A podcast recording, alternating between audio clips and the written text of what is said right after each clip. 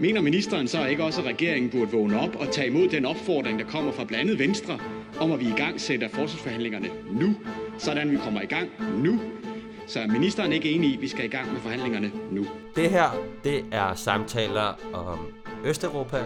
I dag, der skal jeg tale med den person, vi har talt med indtil videre, som ved allermest om dansk udenrigspolitik, og som også ved allermest om forholdet imellem ja, Danmark og Østeuropa sådan set, og det generelle forhold imellem landene i Østeuropa, som vi taler om, Ukraine, Moldova, Belarus, Georgien, fortrinsvis. Han er også en af dem, der ved allermest om, hvordan deres forhold har været til Vesten, historisk set siden den kolde krigs afslutning. Og det er Michael Åstrup, som er formand for det udenrigspolitiske nævn og medlem af Folketinget for Venstre. Værsgo. Velkommen til en samtale om dansk udenrigspolitik med særlig fokus på den udenrigspolitik, vi har ført i forhold til Østeuropa, og det er også en samtale, der kommer til at have et historisk fokus, ikke et, vi går langt tilbage i tiden, historisk fokus, men mere et sådan, siden den kolde krigs afslutning, fordi det er det, som den gæst, jeg skal tale med i dag, nok også ved lidt mere om end de fleste danskere, og det er Michael Åstrup Jensen, jeg skal tale med. Han er folketingsmedlem fra Venstre og valgt i Randers. Jeg kan også se, der hænger en uh, flot Randers-trøje derovre. Det gør der. Og det, der jo gør, at det er særlig relevant at tale med dig, det er, at du er formand for det udenrigspolitiske nævn, og du har også lige haft et møde med desinformation, inden vi kom. Mm. Jeg vil lige før jeg giver ordet til dig, lige sige lidt om, hvorfor vi har lavet det her, og hvad det er for et projekt.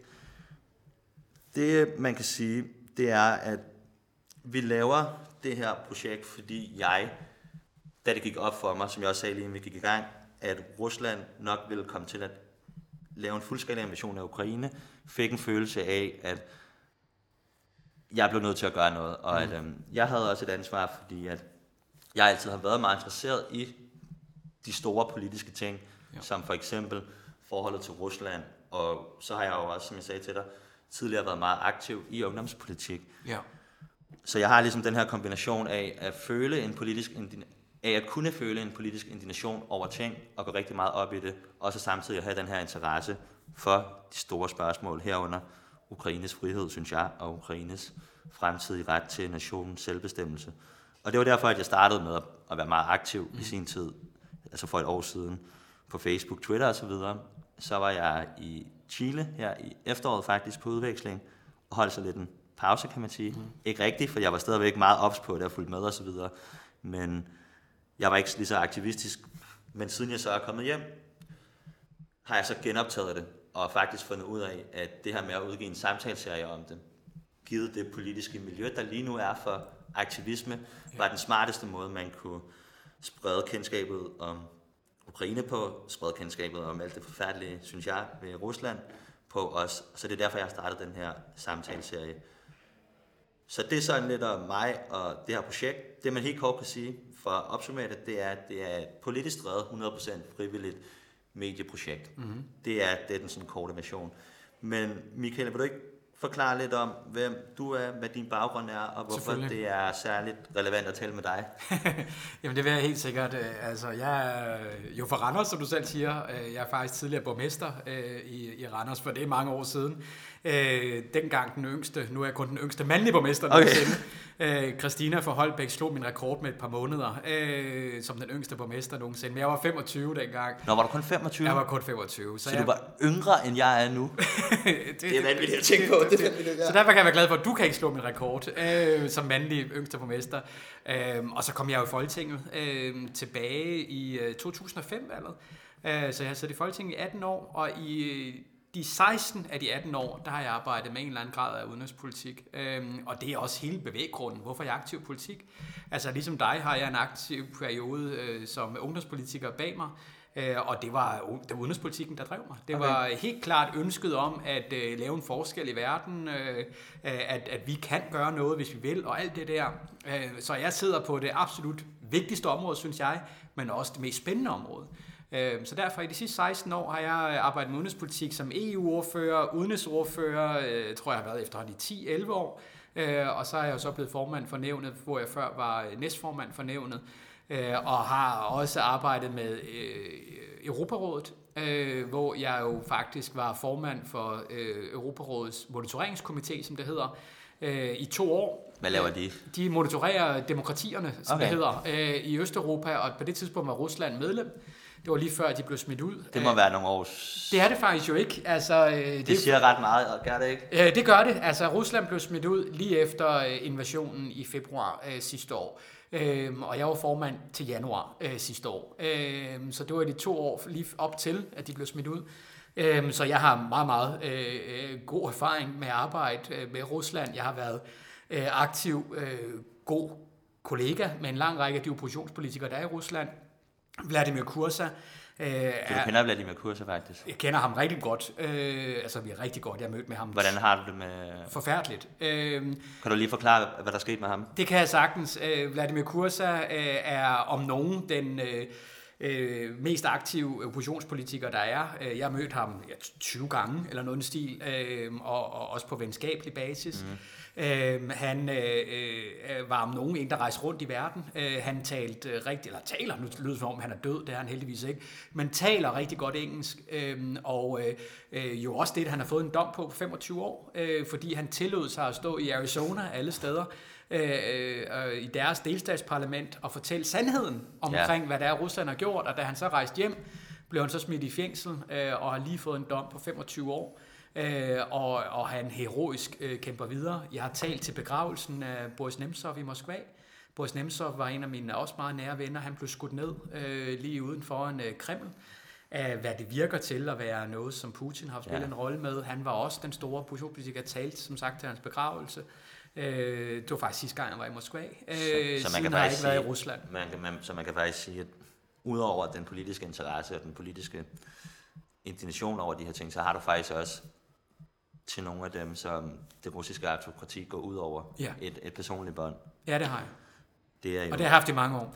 Også en uh, Mikhail Kasjanov, uh, som var den første premierminister under Putin, men siden er blevet oppositionspolitiker, uh, og nu er i en eller anden grad gået under jorden for ikke at blive anholdt, uh, har jeg også haft et meget, meget nært forhold til meget, rigtig mange år. Så jeg har jo om nogen altid set det her som ikke en kamp mod Rusland. Altså fordi jeg ved jo, altså jeg har også været valgobservatør i Rusland flere gange, jeg ved jo, at der i Rusland er en lyst mm. til at leve ligesom vi gør, altså i frihed, i europæisk forstand, men det er altså bare i, i, op imod et styre, som gør alt, hvad de kan for at agere diktatorisk. Helt sikkert, og det, det er også vigtigt, synes jeg, at vi lige får det med her til at starte med.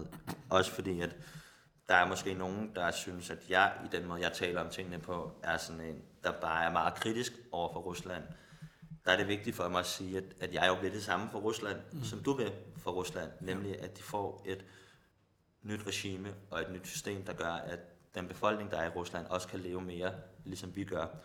Jeg tror også, vi kan godt blive enige om det her med, at det kommer ikke til at ske på 10 år, Nej. eller på 20 år i Rusland, fordi at de ligesom har den fortid, de har, og jo aldrig har haft et stabilt demokrati, men i forhold til krigen i Ukraine, hvor jeg også ved, at vi er helt enige, men, men der kan man jo sige, at det som jeg ser, det er, at hvis Ukraine vinder den krig hurtigt mm. og bestandigt, så giver det også bare meget bedre forudsætninger for, at der kan ske det, som vi gerne vil have, sker i Rusland, Ja. nemlig at regimet falder, og de får noget nyt, der er mere, i første omgang, blot er mere vestligt, venligt og mindre aggressivt og revisionistisk. Så, så det er også bare for at sige det her med, at jeg er på, jeg er på ingen måde en Rusland hader, hvis man kan sige det sådan. Jeg er faktisk en, der gerne vil det allerbedste for borgerne i Rusland, som jeg synes vil være, at de fik et nyt regime. Ja. Og det er ikke fordi, at... Jeg ved ikke, hvordan har du det med det her med, at... Um, fordi man taler meget om det her med, at vi skal også passe på med at snakke for meget om, hvad vi synes skal ske i Rusland, mm. eller hvad vi tror kommer til at ske i Rusland. Så min tilgang til det er lidt det der med at sige, vi kæmper for Ukraine, mm. vi kæmper for, at der kommer flere våben til Ukraine, vi kæmper for, at der kommer mere fokus på Ukraine, og vi kæmper for, at der på alle tænkelige fronter kommer mere støtte til dem. Mm. Og det er det fundamentale. En sideeffekt af det, tror vi jo så er, at det også øger chancen for, at der sker noget nyt, og måske noget i vestligt øje med bedre ja. i Rusland. Hvordan har du det med det? Jamen det er jeg på sin vis enig i. Altså nu nævnte du selv i indledningen, at jeg lige har haft et møde om misinformation og disinformation, og der, det er jo ikke nogen alt for stor hemmelighed, i hvert fald ikke nogen statshemmelighed, at, at øh, noget af det, som jeg jo kigger på, det er, hvad gør vi for, at den almindelige russer får information ud om krigen i Ukraine, øh, i verden generelt og alt muligt andet, og det er rigtig svært. Øhm, fordi de har jo lukket ned for øh, den nemme adgang til alle vestlige medier overhovedet. Øh, og det betyder, at det eneste, de bliver stopfodret med, det er, at det er nazister, der styrer Ukraine, øh, at det er en forsvarskrig reelt øh, for de arme russere, og alt den der narrativ, som jo er så langt væk fra sandheden, som det overhovedet kan være.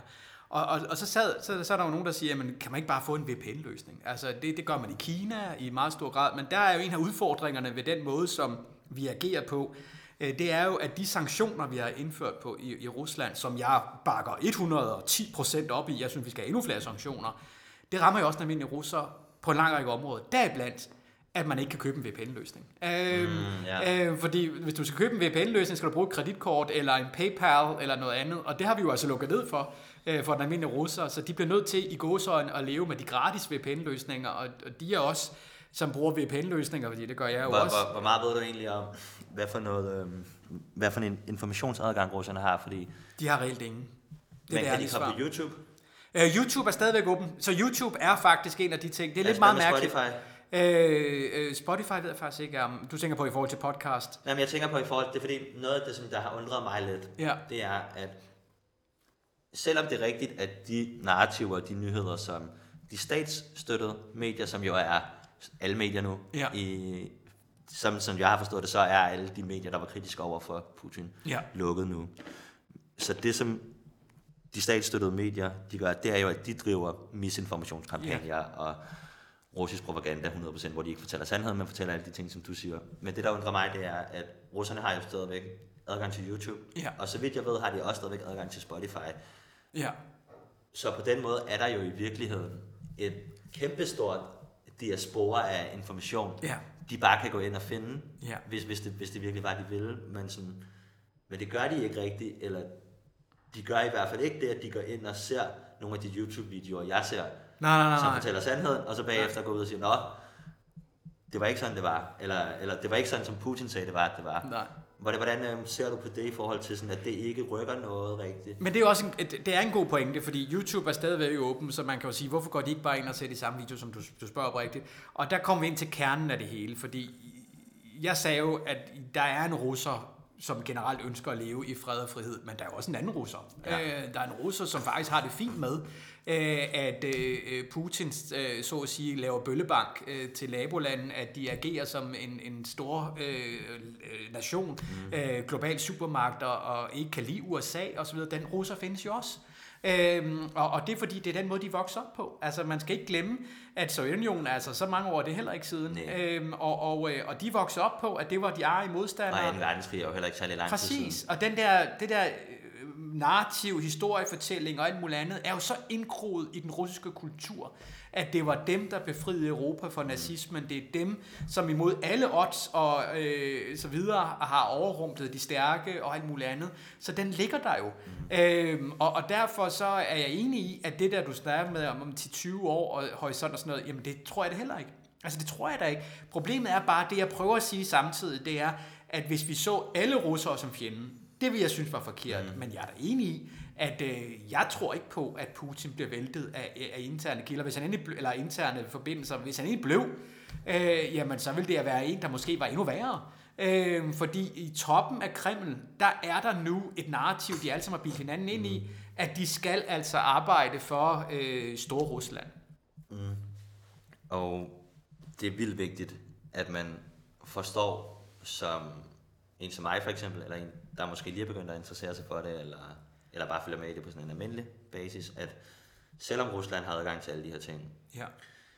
og selvom meget af den information, der former min og din ja. holdning til det, sådan set også er tilgængelig, så, så, så er det ikke i sig selv en, hvad kan man sige, det, det, er ikke, det er ikke i sig selv et forhold, der gør, at russerne så bare går ind og ser alle de her ting. Og grunden til, at jeg synes, det er interessant, det er fordi, at jeg er meget historisk interesseret, mm. og har derfor i mange år haft den tilgang, at grunden til, at der ikke skete mere i Sovjetunionen, for mm. eksempel, mm.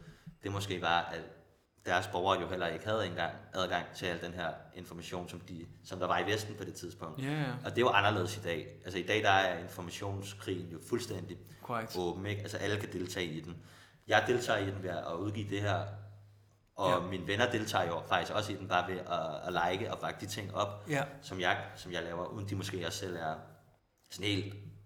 De, de er jo langt fra lige så meget inde i det, som, ja. som jeg er, det er jo klart, men alene det, at de laver kommentarer og liker mine opslag, gør faktisk også, synes jeg, at de tager del i den globale misinformationskrig, der er, fordi de så hjælper med at og der kan vi alle sammen spille en rolle. Altså selvfølgelig kan vi Præcis. det, øh, og, og, og det skal vi også. Øh, fordi altså, vi ved, at det foregår organiseret fra russisk side. Øh, vi ved, at de gør alt, hvad de kan for at destabilisere os. Øh, og derfor så siger jeg jo ikke, at vi skal destabilisere Rusland, det siger jeg faktisk ikke, men vi skal oplyse, mm. øh, fordi vi vinder ikke på at lave det samme, som de gør, altså med misinformation, det mener jeg faktisk ikke, vi vinder ved. Vi vinder ved at prøve at forklare sandheden. Præcis, det er Æh, vores bedste våben jo. Præcis, øh, og, og, og, altså, og, og det, det, er, det bliver vi nødt til at bruge nogle flere kræfter på, øh, og dermed også penge på, og det er jo noget af det, som vi i hvert fald vil arbejde på, det er, at man fra dansk side øh, presser på i europæisk forstand, og måske også i NATO-regi og lignende på at, at, at bruge nogle flere kræfter. Helt sikkert. Nu tænker jeg, at vi går lidt videre ja. til også en af de ting, vi øh, talte om, da vi kort mødtes efter den her debat ude på KU om sikkerhedspolitik.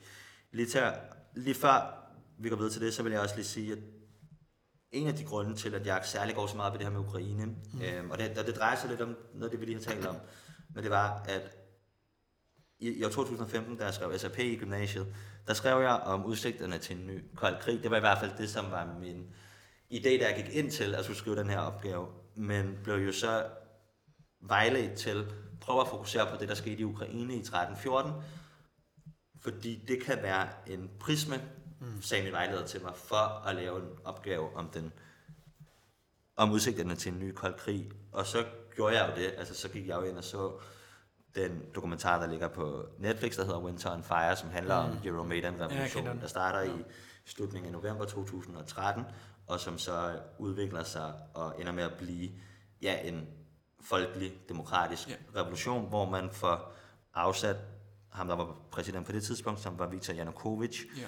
for så at afholde et færre frit valg efterfølgende, hvor Petro Poroshenko så bliver valgt, som er en anden ukrainsk politiker, og det, det, der fangede mig så meget ved, ved den dokumentar og ved hele historien om det her med den her revolution, det var, hvor stærk deres politiske indflydelse faktisk ja. var, da de først samlede sig så mange mennesker om det her ønske om at få et ukrainsk regime og et ukrainsk styre og ukrainske ja. systemer, der var mere, hvad kan man sige, der passede bedre ind i den EU-fremtid som hele den ukrainske. Jo, jo. Ikke hele, på det tidspunkt måske ikke hele den ukrainske, men på det tidspunkt måske sådan 80 procent ja. af den ukrainske befolkning gerne ville. Og det inspirerede også mig, da jeg så det, at okay, der er faktisk steder rundt omkring i verden, hvor det her med, om dit land bliver et demokrati eller bliver et autokrati, det stadigvæk er oppe i luften, og der har befolkningerne faktisk, hvis de tager den, en rigtig stor magt Enig. i forhold til at bestemme det. Og det var det, der øhm, fangede min opmærksomhed så meget på det her med, med Ukraine. Og det er også en stor del af grunden til, at jeg genoptog det, da jeg så så, at nu var ja. Rusland ved at lave den her fuldskala invasion, fordi jeg vidste på baggrund af det, jeg lærte dengang med den demonstration, eller med den revolution osv., at Ukraine kommer ikke bare til at overgive sig og flygte og lade Rusland indtage det hele. Så der var en mulighed, så jeg allerede derfor, at det her det kunne blive sådan en hvis man også ser det i et større billede, det man kalder en critical juncture, på sådan, hvis man læser statskundskab for eksempel, og hvad er det? En, en critical juncture, det er det, det jeg laver, og det vi laver, det er jo, vi taler også om den overordnede kamp imellem autokratier og demokratier, mm. hvor demokratierne jo faktisk siden den kolde krigs afslutning, nej, ikke, ikke siden den kolde krigs afslutning, det er lidt forkert, men siden 2010, mm. siden det arabiske forår, mm. siden det fejlede, der er demokratierne ligesom gået i tilbagegang mm. i hele verden. Og Ukraine er faktisk et af de få lande, der har gået imod den udvikling, ja. og faktisk er blevet mere demokratisk siden 2014.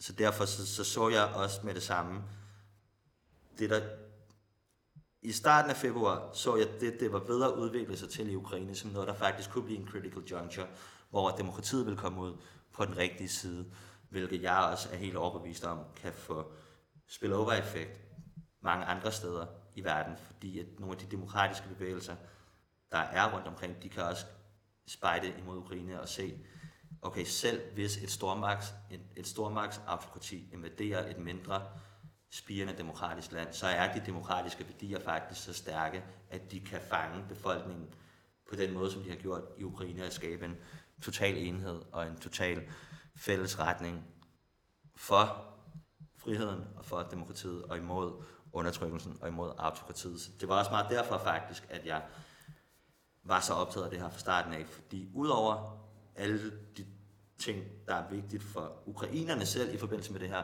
så synes jeg også, at det her det er vigtigere i en meget større storpolitisk mm. sammenhæng. Mm. Og i sådan en, så, så det var bare lige for at sige, og det, er også, det var også for, at du snakker om det der med, at folk er måske i tvivl om, hvor meget de kan gøre selv, og hvor meget de kan hjælpe. Og der, der, der siger jeg bare de her ting for at sige, at det man kalder politisk agency, mm. også på statskundskabs, altså som er, hvor meget politisk indflydelse har du selv, mm. den er faktisk langt større, end folk tror. Særligt i det her emne, synes jeg. Fordi at selve den globale informationskrig jo også er en del af den konkrete krig på jorden, på den måde, at ukrainerne, de bliver inspireret af at se, at Vesten følger med. Ja, de bliver, altså, uafhængigt faktisk af våbenstøtten, ja. bliver de inspireret af at se, at folk som mig og folk som dig går op i de her ting, fordi det også viser dem, at det som vi spejder imod, som er de, det vestlige system, de vestlige institutioner og friheden og demokratiet, det er der faktisk folk i de lande og i de områder af verden, som allerede har den, som siger, at det er også det, vi kæmper for. Mm. Og det er i sig selv en pointe, at man kan have indflydelse på den måde. Og der er det også i sig selv en pointe, at sådan en som Frederik, min producer, der ikke har været så interesseret i politik inden, han også går ind og bakker op og støtter omkring det her, fordi det ligesom bare får flere mennesker på global plan med ind i kampen imod det, som Rusland forsøger at lave lige nu. Og det kan faktisk også have en, en indflydelse på ukrainernes motivation, og så kan det også have en indflydelse på de russiske soldaters information. Det tror jeg faktisk allerede, det har, at de kan se, at store dele af verden synes, at det, de laver, ikke giver nogen mening. Ja. Så på den måde, så det, det er bare vigtigt, synes jeg også lige, at få de her ting med, om at man faktisk har meget mere politisk indflydelse. Ja, ja, og magt som helt almindelig individ, end man tror. Jeg havde min, øh, min moster, altså min farmors søster, som er kunstner. Hun, hun har skrevet lidt med i forbindelse med, at jeg lavede alle de her ting. Og hun skrev på et tidspunkt til mig, at hvis, så skrev hun, hvis jeg havde haft de samme politiske kompetencer, som du har, Emil, så ville jeg også kaste mig ind i det her politiske og bruge tid på det. Mm. Men som jeg så har skrevet til hende der, alene det, at hun liker de ting, jeg laver, og fortæller det til hendes venner, og snakker om det, er jo en form for politisk indflydelse, som hun så går ind og tager der i den her globale informationskrig. Og jeg ved godt, det lyder lidt sådan abstrakt, men det er virkelig sådan, jeg, jeg synes, det er. Ja. Altså sådan helt. Men lad os gå videre til, øhm, til det, som vi snakkede om her, efter den her debat i, øhm, ude på KU, og det var jo det her med, primært det her med F-16-fly ja. til Ukraine. Ja. Og jeg havde jo siddet og forberedt, og nu skulle jeg ind og være kritisk, og de skulle bare afsted nu og sådan noget. Og så sker ja. der jo så det i mellemtiden. Det gør det. Kan jeg forstå, at nu er det blevet en ting, også fra amerikansk side, at vi skal sende de her F-16-fly til Ukraine. Og kan du ikke starte med at forklare, hvor vi er lige nu i forhold til det? Altså, hvad, hvad er det, der konkret, der kommer til at ske herfra?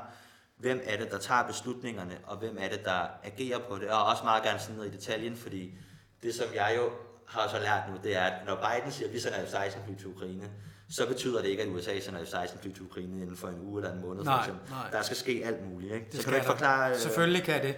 Øh, og allerførst så øh, er det jo ikke nogen hemmelighed, for det har jeg jo sagt offentligt, at øh, også da jeg besøgte Kiev for halvanden måned siden, og, øh, at, øh, at, at Danmark vil jo gerne øh, mm. sende F-16 fly. Vi vil gerne træne de ukrainske øh, piloter, sådan at de kan bruge F-16 fly, fordi det er jo en udfordring i sig selv. De er ikke vant til at flyve F-16 fly, de er vant til russisk byggede fly, øh, forskellige MiG-fly. Øh, så, så, så det er en, en, skal vi sige, en udfordring der, men, men udfordringen generelt har altid været, at amerikanerne skulle sige ja. Det er der mange, der ikke ved. Øh, det har vi måske heller ikke været. Er det det samme som, når ty- tyskerne skulle Præcis. Ja, okay. Præcis, forklare, det er det samme. Forklare, det kan jeg sagtens, fordi det, er, det der er udfordringen, det er, at det land, du køber militær isenkram fra, Leopard-kampvogn fra Tyskland, Piranha, mandskabsvogn fra Schweiz, og så videre.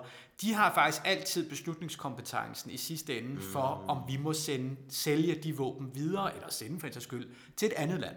Altså det, man laver en aftale om, det er, at nu køber man x antal, hvad end det nu er, og at bruge det i det land, man nu køber det til, altså det vil sige Danmark.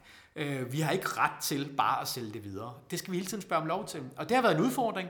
Det har været en udfordring i forhold til, til Leopard 1 og 2 kampvognene, øh, som vi heldigvis fik øh, tyskerne med på. Det har, det har været, og egentlig er lidt stadigvæk en udfordring i forhold til vores Pirana-mandskabsvogne, øh, som vi også gerne ville sende til ukrainerne. Hvor Schweiz har sagt nej. Nu er der heldigvis lige blevet lavet en ny beslutning i deres parlament, som håber på, at falder på plads nu, at vi godt kan gøre det. Det er godt. Og så ikke mindst i forhold til F-16-flyene, øh, hvor amerikanerne har sagt, ah, og det de jo har sagt meget ærligt, det er, at de har været nervøse for, at der skulle ske det, som der egentlig er sket i løbet af de sidste par dage.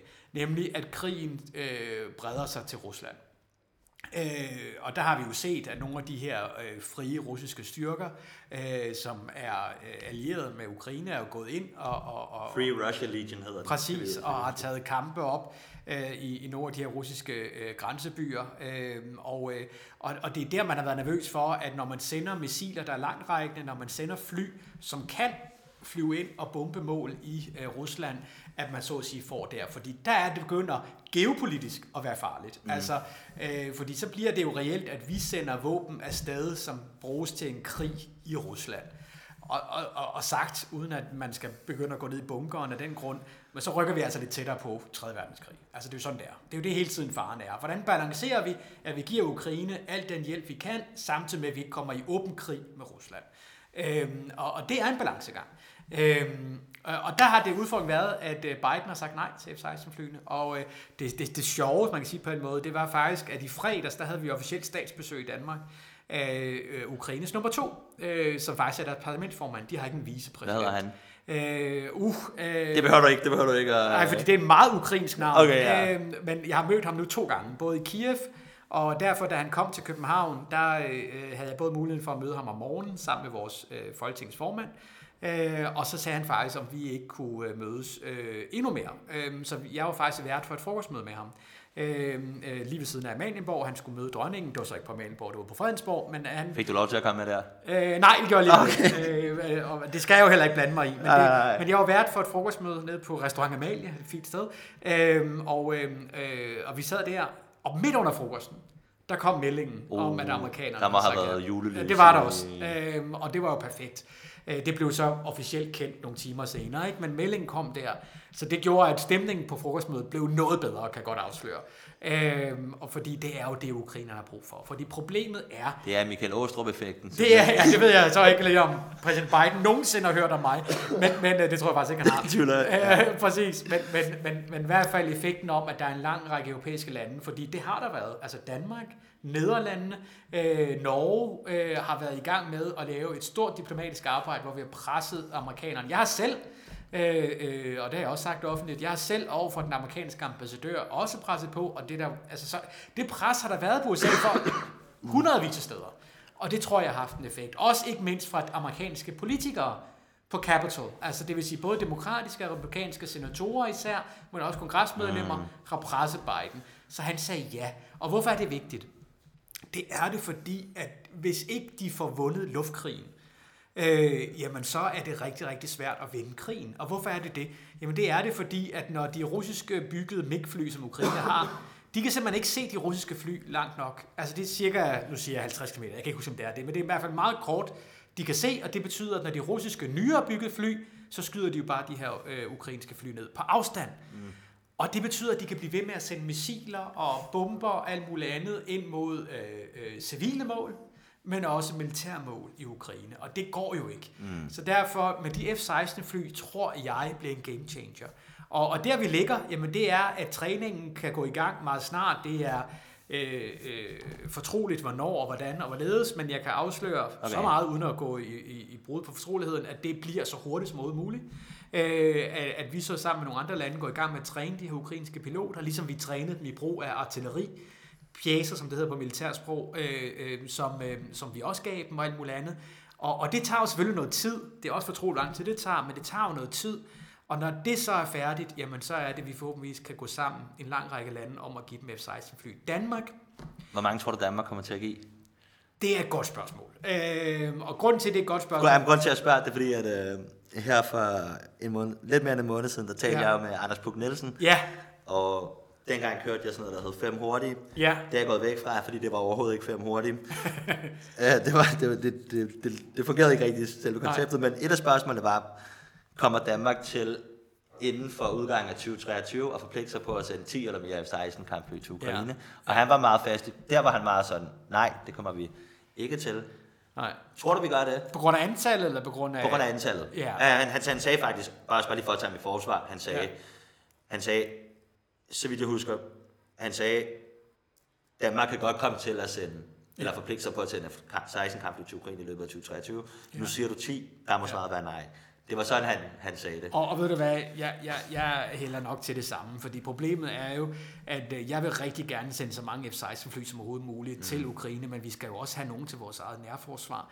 Vi får F-35 i løbet af efteråret, men vi får jo ikke videre mange F-35. Hvor mange får vi af dem? Øh, det er lidt specielt, om vi kan skrue lidt op, eller amerikanerne kan skrue lidt op for produktionen. Det kigger vi på nu, men det er, det er en håndfuld til at starte på. Okay. Og så er det, at vi får dem løbende. Ja. Øh, derefter man kun op til 27 jo. Vi har kun købt 27 af de her F-35 fly. Alt Hvad for en aftale øhm, er det, der ligger, som, hvor vi har købt de fly i? Øh, det er sidste militær, eller det er det faktisk ikke, det er den sidste store militær øh, øh, aftale, vi lavede, altså øh, militær... Øh, er, det, er det fra det nationale kompromis? Nej, det er før. Det må være en indkøbsaftale, ikke? Det, det er faktisk en politisk aftale, okay. altså, hvor, hvor vi laver jo en militær øh, forlig omkring, hvad det er, vi bruger på hele, altså forsvarsforlig. Mm. Øhm, øhm, og det er, ja, nu sidder jeg og tænker tilbage mange år der siden, det er efterhånden en del år siden. Øh, vi lavede den aftale, vi gæt på det 6-7 år siden. Bemærk, jeg synes, tiden går alt for hurtigt, så det kan være, det i længere tid. Øh, men, men det er noget af den stil, okay. vi gjorde det. Det har jo taget tid at lave dem. Jeg har selv været over på fabrikken i, i Texas, tror jeg det var. Ja, det var det også. Øhm, og, øhm, og se på, at de bliver bygget, de her F-35 fly. Fantastisk fly. Øhm, og, øhm, øh, og, og vi glæder os til at få dem, men vi er jo alt for få. Fordi vi bruger vores fly meget mere, end vi egentlig har regnet med at gøre. Der er russiske øh, fly, der kommer tæt på. Nå, så der vi bruger russiske... faktisk allerede ja. vores... Øh... Okay, ja, ja. Der, der har jeg nok misforstået lidt, fordi jeg, ja. jeg har lidt mere. Der er F-16 fly på... Øh, øh, operationel standby hele tiden, og, øh, og der er en kraftig stigning i brugen af dem, øh, fordi der jo er altså øh, russiske fly, der nærmer sig, der er russiske skibe, vi skal holde øje med, der er alt muligt, vi skal holde øje med. Øh, konflikt, hvad det, øh, konfliktniveauet med Danmark er jo eksploderet øh, fra russisk side, og, og det gør bare, at, at, at der er noget nærforsvar her, og så er der alle de andre opgaver, vi har. Vi er en del af øh, politimæssige overflyvning af, af, af Island. Island har ikke deres eget flyvåben, så der er en gammel aftale mm. om, at vi hele tiden der over Baltikum, og så videre, så der er en lang række steder, hvor vi bruger vores fly til nærforsvaret af kongeriget. Øhm, så jeg vil sende mange fly, så mange det overhovedet muligt, men det understreger ikke så mange det overhovedet muligt. Mm. Øhm, og det er der, vi skal ind og kigge på, hvordan det er. Okay, helt sikkert. Det som øh, jeg godt kunne tænke mig så lige at, at afslutte det her med, fordi jeg havde ja. nogle spørgsmål om sådan noget med, hvad var Danmarks rolle i det? Og så ja. havde jeg også nogle spørgsmål om det der med, om, om vi ville kunne gøre det alene, bare gå ud og melde ud, at det vil vi gøre. Ja, og det kan jeg også forstå, det kan vi ikke på grund af nej. den der regel om, at det land, der producerer det våben, vi har, skal ligesom sige god for det. Det har USA så det, vi gjort nu. Ja. Men du har jo også snakket om Danmarks rolle, som jeg også ville have spurgt ind til. Ja. Øhm, det jeg så gerne vil gøre nu, det er, at vi har lavet sådan en øh, jingle, mig og min ja. producer, som hedder Er gæsten enig? Og ja. det har vi gjort på baggrund af, at nogle af vores venner har sagt til mig, at jeg har en tendens til at tale på en måde nogle gange, der gør, at vedkommende, jeg taler med, ikke rigtig har andre valg end, end at klæde sig enig i, i det, jeg siger. ja. Og det kommer sig jo helt sikkert af den politiske fortid, ja. som jeg også har, hvor man jo, det, det kan du helt sikkert også genkende til, det der med, at man lærer bare også ubevidst at tale på en måde, hvor man er meget argumenterende ja, ja, ja. Øh, i den måde, som man, man siger tingene på. Ikke? Ja, ja. Så nu kommer jeg lige til først at afspille den her jingle. Ja, ja. Og det er jo også til alle lytterne derude. Det er introduktionen af vores uh, første jingle. Sådan. Så på den måde også... Uh, det er premiere. Det er en premiere, ja. Og den hedder bare Eksperten Enig. Og når jeg så har afspillet den, så går jeg bare direkte videre til en teori eller et øhm, argument eller noget lignende, som jeg fremsætter, som du så bagefter kan Afs- erklære dig enig eller uenig i. Ikke? Det er premieren. Det er premiere, ja, lige præcis. Og vi gør også det bagefter, så kan vi klippe den ind og sådan noget. Så dag i dag, no worries, men den kommer her.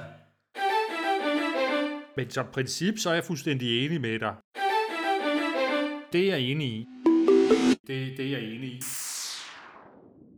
Og det er den gode Anders Puk igen. Ja, det kan jeg der, har, det kan der har været med her, og det skal bare lige sige, at det, det som han siger, han er enig i, det er nogle meget ukontroversielle ja, ting, så, ja. så det skal slet ikke øhm, forstås på den måde eller noget. Men det, som jeg gerne vil fremsætte, som er en teori, jeg har, det er, det er jo godt og vigtigt, at vi siger, at vi gerne vil sende F-16-fly til Ukraine, og at vi gerne vil påbegynde træningen af de her piloter osv. nu. Og det er det, fordi det kommer til at få en konkret indflydelse på krigsjorden.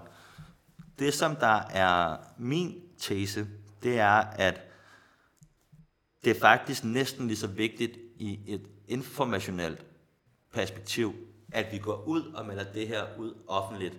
Fordi at jeg tror, at det er den slags udmeldinger, der får Putin til at ryste lidt med hånden, fordi noget af det, som han jo har troet, inden han gjorde alle de her ting, det var det her med, at han ville splitte Vesten mm. og øge fraktionalisering osv. Jeg synes jo, det er lidt vigtigt, at man lige forholder sig til i den sammenhæng, at det er jo faktisk meget af ukrainernes skyld, mm. på grund af deres forsvarskraft, at det Correct. overhovedet kunne lade sig gøre at lave den her nye forenighed osv., som man snakker så ja. meget. Det synes jeg, man, man glemmer en gang imellem. Enig. ja, men, men det som der lige var den her, det vigtige, den vigtige pointe i det her, det er det her med, at selve informationskrigen, mm. og selve det at sige, at man gerne vil sende F-16 fly til Ukraine, det tror jeg faktisk næsten er lige så vigtigt som selve det at gøre det. Hvordan har du det med det? Jamen altså, tro mod konceptet, så skal jeg jo sige, det er jeg enig i, fordi det er jeg enig i. Sådan. Øh, men men øh, øh, altså, problemet er jo, at, at det her, det er jo, altså, som du selv er inde på, det er jo lige så meget en informationskrig, som det er alt muligt andet. Altså, Putin ønsker jo at skabe destabilitet i Europa generelt. Det gjorde han også før invasionen i februar sidste år. Øhm, og, og, og derfor spiller det jo ind i den her fortælling, han har, øh, eller håber at spiller ind i den her fortælling, han har, om at øh, det går ikke så godt i Ukraine, og I bruger en masse penge på det her, øh, og de er spildt, øh, og så videre, og så videre. Når han ikke kan bruge den fortælling, fordi mm. Ukraine faktisk har held til at holde stand mod øh, den, øh, hvad der burde være på papiret, det største militærmagt i Europa, øh, hvis man ser bort fra USA, fordi de er jo ikke et europæisk land, øh, øh, jamen så... Øh, så er det jo ikke godt, fordi så kan han jo ikke blive ved med at holde fast i den der fortælling. Så, så jeg er enig, altså det er jo også derfor, at ukrainerne er jo sindssygt gode til det her. Altså der kan man virkelig godt se, at der, de har en præsident, som er vant til at være i medierne. Mm. Øh, og de af jer, der ikke har set hans øh, Netflix-serie, eller som jo er på Netflix, det var ikke Netflix til at starte på, men altså, han var jo en, en komikerstjerne før, øh, om at blive præsident ved et tilfælde, det blev han jo så også bagefter, hvis man kan sige på den måde. Øh, men genial serie og alt muligt andet. Har du set den? Ja, jeg har set flere afsnit. Det er mange, mange afsnit. Øh, er, det, er det værd også for mig at tjekke det ud? Det er det helt klart. Okay, og det er det for alle. Altså, udover det faktisk er rigtig sjovt, øh, så er det jo endnu mere sjovt i gåsøjne ved, at han jo faktisk blev præsident mm. bagefter. Øh, men men øh, det, der er bare godt ved det, det er, han ved jo, hvad det virker. Han ved jo, altså, hvem kan ikke huske det ikoniske at da øh, Rusland mm. øh, starter invasionen, og præsident Biden ringer øh, til præsident Zelensky øh, og siger, øh, vi kan få dig ud nu, øh, du skal, og så videre. Så hvad siger præsident Zelensky, som han fortæller til offentligheden bagefter? Øh, Mr. President, jeg har altså ikke brug for en taxa, jeg har brug for hjælp i stedet for til at forsvare mit land. Ikke? Øh, og han står der øh, i Kievs mørkelagte gader og siger, vi er her. Altså, vi er ikke flygtet et sted, vi er i Kiev. Ja, vi står lige op. her, vi er på gaden, Præcis. I kan bare komme, hvis I vil. Præcis. Og der stod der altså russiske tropper i forstaden til Kiev. Ja, de var ved den der lufthavn på det tidspunkt. Og ikke bare i lufthavn, de var altså i flere indgangs... Altså, jeg, jeg nævnte jo, at jeg selv har været i Kiev for halvanden måned siden. Der var vi rundt og se nogle af de her ødelæggelser, mm. som jo ikke kun er Butcher og så videre, men der var jo kampe mange forskellige steder. Øh, fordi de sendte rekognosceringsstyrker ind. De havde jo sendt specialstyrker afsted som det eneste formål og forhåbentligvis i gåsøjen kunne anholde øh, præsident Zelensky, eller i værste tilfælde dræbe ham. Øh, det var planen jo. Det var planen, altså ham ud af spillet. Og det lykkedes jo heldigvis ikke. Blandt andet på grund af, at vores baltiske venner havde sendt en masse gode antiluftmissiler og alt muligt andet øh, øh, til ukrainerne før krigen. Og alt oh, det var godt. Det var kanon godt, for det fik jo mange af de her helikopter ud af, ja. af spillet, øh, øh, som ellers var flyvende ind med specialstyrker.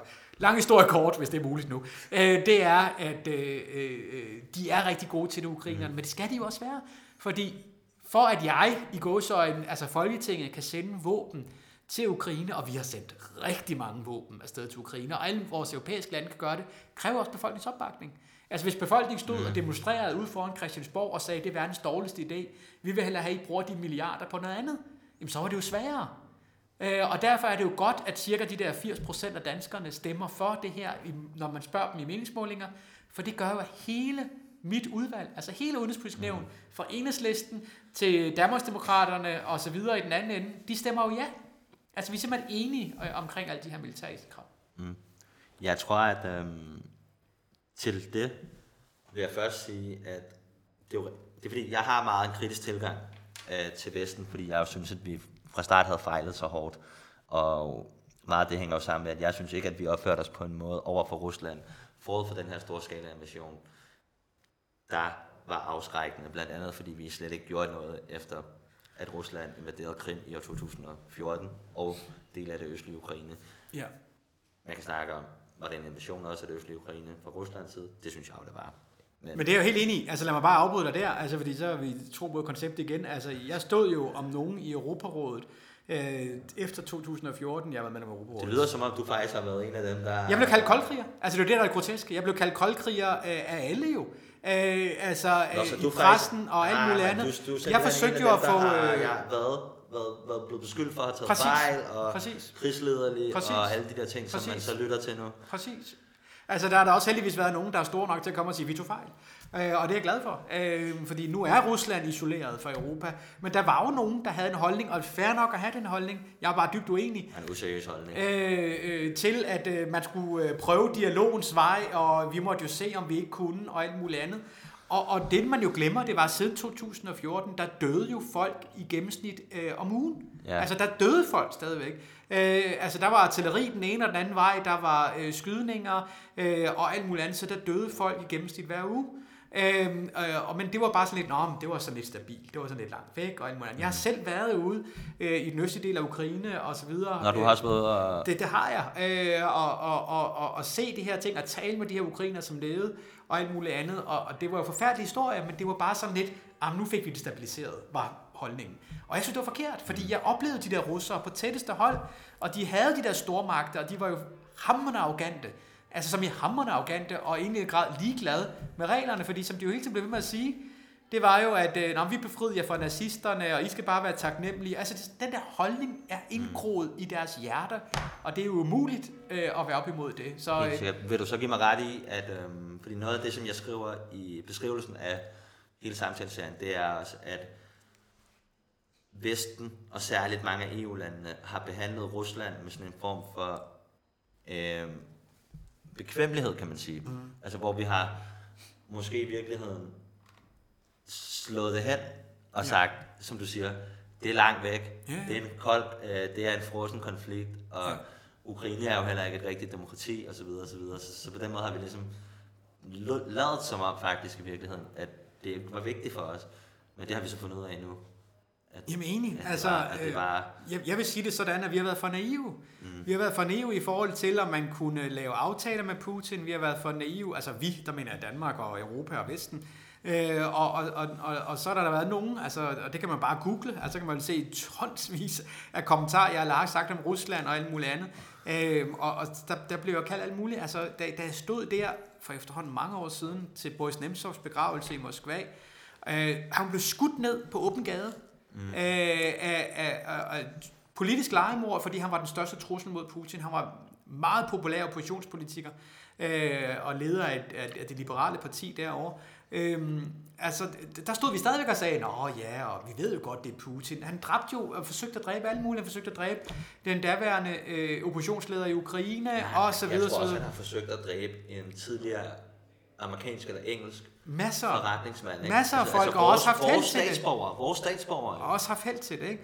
Der har været giftangrebene i Storbritannien og øh, nedskydningen af oppositionsfolk i Berlins gader. Ja, ja, men der har været, der en, har været der har været en hel by i Storbritannien, der har været lukket ja. ned jo i... Præcis det var, ikke, det var ikke en vild stor by, men så vidt jeg husker, var det heller ikke en vild lille by, nej, nej. som var lukket ned i, i sådan noget to, to eller tre dage. Fordi Præcis. alle skulle smutte, fordi at det kunne være, at der var Præcis. giftstoffer rundt omkring. Ikke? Og vi er op imod et land, som i fuld alvor også mener, at vi i Danmark ikke må bestemme, om vi skal have udenlandske tropper på Bornholm, fordi de i gåsøjne befriede skråstrejt besatte øh, Bornholm efter 2. verdenskrig i et år, ikke? så mener de stadigvæk, at de skal have lov til at bestemme om, hvad vi må gøre med Bornholm. Altså det, det, er, jo, det, er, jo, det, er, jo, det er jo et land, som har en tankegang, som er så konfrontorisk, at det er helt vildt.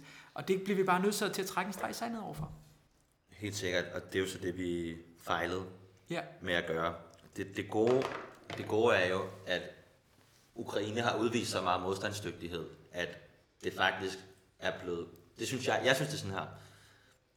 Folk som dig har, har kun fået lov til at komme til ord nu, fordi Ukraine har vist, at du havde en pointe. Ja, ja. I forhold til, at Rusland var det her...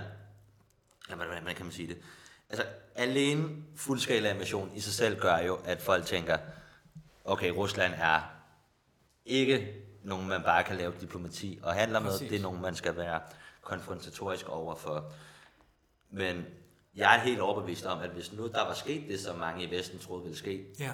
det som jeg kalder den generelle konsensus, ja. altså det, som man førte politik ud fra ja. i dagene op til og i de første dage efter den 24. februar, som jo var, at man tænkte, at Ukraine ville falde, og at ja. Putin ville have held med at indsætte et pro-russisk regime i Kiev. Hvis det nu var sket, ja. altså så tror jeg ikke, at sådan en som dig for eksempel, nej, var kommet lige så meget til, til overbane. Så tror jeg, at man havde fortsat med den her bekvemmelighedsstil over for dem, og så havde man nok lavet Tyskland og Frankrig være dem, der gik ind og så lavede aftalerne med Rusland om, ja. hvad, når, nu har I fået Kiev og så videre, og I har fået Ukraine, og hvordan kan ja. vi lave en, en løsning nu, ikke? Og det er bare det, jeg synes, der er så vildt at tænke på, at så meget af det falder faktisk tilbage på alt det, Ukraine ja. har gjort. Så Enig. Også bare for at give dem en, en, en kæmpe tak igen her. Ja. Men hvad tænker du egentlig omkring det? Fordi det bliver jo lidt kontrafaktisk, ikke? At det jo, jo, jo. Men, men det, det er jeg meget enig i. Altså, øh... Jeg synes nemlig, det siger rigtig meget om, hvor, hvor svagt vi faktisk var, øh, ja. kan man sige, indstillet, eller sådan, hvor lidt... Altså, jeg kan jo ikke gå i detaljer, men vi, vi, klart, vi, vi, vi sad jo og fik efterretninger omkring, hvordan det ville være og ikke være, og, og, og vi er åbne kilder, øh, det er så man altid skal prøve at pakke det ind, men vi er åbne kilder har det jo senere hen kommet frem, at amerikanerne havde øh, antagelser om, at Kiev ville falde i løbet af 48 timer, og hele Ukraine ville falde i løbet af en uge. Altså, det var det, det amerikanske efterretningstjenesters bedste vurdering var. Øh, og lad os bare sige det, hold da op hvor godt de, de tog fejl.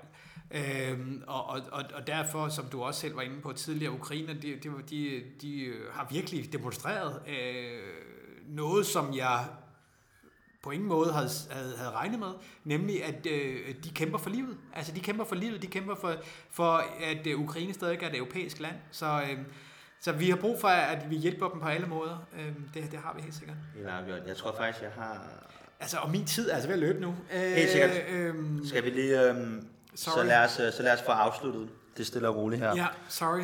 Jamen, det er helt fair. Øh, okay, den ene ting, jeg gerne lige... Det kan vi tage hurtigt. Altså, jeg, jeg har altid godt kunne lide øh, forpligtelser. Ja. Altså, når, når et menneske forpligter sig på noget overfor et andet menneske. Så hvis du har mulighed for det, synes jeg, det vil være fedt, hvis vi kunne lave en aftale om, at du sender mig en lille opdatering en gang imellem om det her med, hvor vi er med de her F-16 fly. Hvis, øh, altså man, selvfølgelig inden for rimelighedens grænser, ikke? så det behøver ikke at være hver uge eller noget. Det kan bare være, når du lige har tid, så lige, hey Emil, nu, nu er der ved at ske noget agtigt. Hvornår jeg har tid? Jeg tror ikke, du har set min kalender. Uh, jeg er sådan cirka uh, øh, 200 mails i min indbakke, kan jeg afsløre, og, og uh, så har jeg derudover hele juni, det må du bare lige... Og hele, hele, hele juni skal jeg rejse helt, til okay. som jeg fortalte dig, Nuuk, eller Washington, eller Strasbourg. Uh, jeg jeg uh, kan desværre ikke lave sådan en forpligtelse. Okay, helt cool. Men kan vi måske lave, lave en aftale om, at vi så har det som ambition, at vi lige får talt sammen bare en gang måske i løbet af, af 2023 eller sådan noget, hvor, vi lige får, øh, hvor, hvor du lige får Selvfølgelig. opdateret over for mig, og også hvad der ligesom er, er sket. Fedt. Nå, så nu, nu synes jeg faktisk også, at vi har talt meget om den udenrigspolitiske østeuropæiske historie. Mm. Ikke specifikt, men vi har fået det dækket. Så jeg vil lige gå videre til det aller sidste. Jeg skal nok gøre det meget kort. Og det er, at vi kører sådan et koncept nu med, at jeg promoverer en værdi her ja. i slutningen af hver øh, samtale. Ja. Så jeg vil bare gøre det helt kort den her gang, og så sige, at det at have politisk indflydelse, det er en mulighed for alle mennesker, ligegyldigt hvad for en sag det er, de går op i. Og man får den faktisk meget nemmere og meget mere, end man tror, når det er, at man går ind og tager del i nogle af de kampe, der kæmpes rundt omkring. Mm. Og man behøver ikke at være frontfiguren på det. Mm. Sådan, altså jeg er jo frontfiguren på det her, for eksempel, så derfor er det selvfølgelig klart, at jeg nok har mere, jeg har jo mere politisk indflydelse over det her, end, mm. end dem, der bakker det op, men bare det, at min familie bakker det op, og at mine venner bakker det op, og at nogen, jeg aldrig har hørt om før, går ja. ind og hører det og ser det og fortæller det videre. Enig. Det er at udøve politisk indflydelse, og den politiske indflydelse, man så lige udøver i det her tilfælde, det er faktisk den, der konfronterer Rusland og hjælper Ukraine, og dermed også hjælper den frie verden og de frie demokratier og de værdier, som der er forbundet med det. Så det vil jeg bare gerne lige afslutte med at sige her. Men det er jeg meget enig i, altså, øh, og, og, og jeg mener virkelig, at alle gør en forskel. Altså, om det er lige fra, at du deler, øh, retweeter, øh, deler, retweeter er jo ikke det samme, øh, liker eller retweeter ja. øh, øh, noget på Twitter, Facebook eller noget andet, kommer nogle budskaber der og så videre. Altså øh, derfra og så til, at du står ude og demonstrerer foran den russiske ambassade, derfra til, at du giver tilskud øh, til de forskellige ukrainske indsamlinger, der er alle de der forskellige ting, men vi hjælper alle sammen det rigtige mål, nemlig at vi skal befri Ukraine. Og så må vi hellere stoppe. Mange tak for samtalen. Ja, selv tak. Det var så samtalen med Michael. Jeg synes egentlig ikke, det er nødvendigt at sige så meget her efterfølgende, fordi at han jo ved så meget, og vi derfor får snakket om så mange relevante ting, og på en rigtig god måde. Jeg tror, en point, der jeg gerne lige vil tilføje, det er det her med, at for ham, der er kampen også personlig, fordi han kender så mange mennesker fra Rusland, og grund til det er vigtigt i sig selv, det er, at det også viser, at når man har politik, der udfolder sig på den her måde, med de konsekvenser, det har for Michaels personlige venner i Rusland, så bliver det også personligt, altså så bliver politik simpelthen personligt, og det, det kan politik blive nogle gange, og det gør det jo i det her tilfælde, og det er også en af grundene til, at der er endnu stærkere følelser omkring de her ting, end om så mange andre ting, fordi det for Michael også er forbundet med en, øhm, ja, en frygt for, hvad der sker med hans venner, der kæmper for et frit og demokratisk Rusland. Og så skal der selvfølgelig også her afslutningsvis lyde en kæmpe tak til produceren, Frederik Wagner, og til Michael Åstrup Jensen for at have lyst til at deltage. Hej!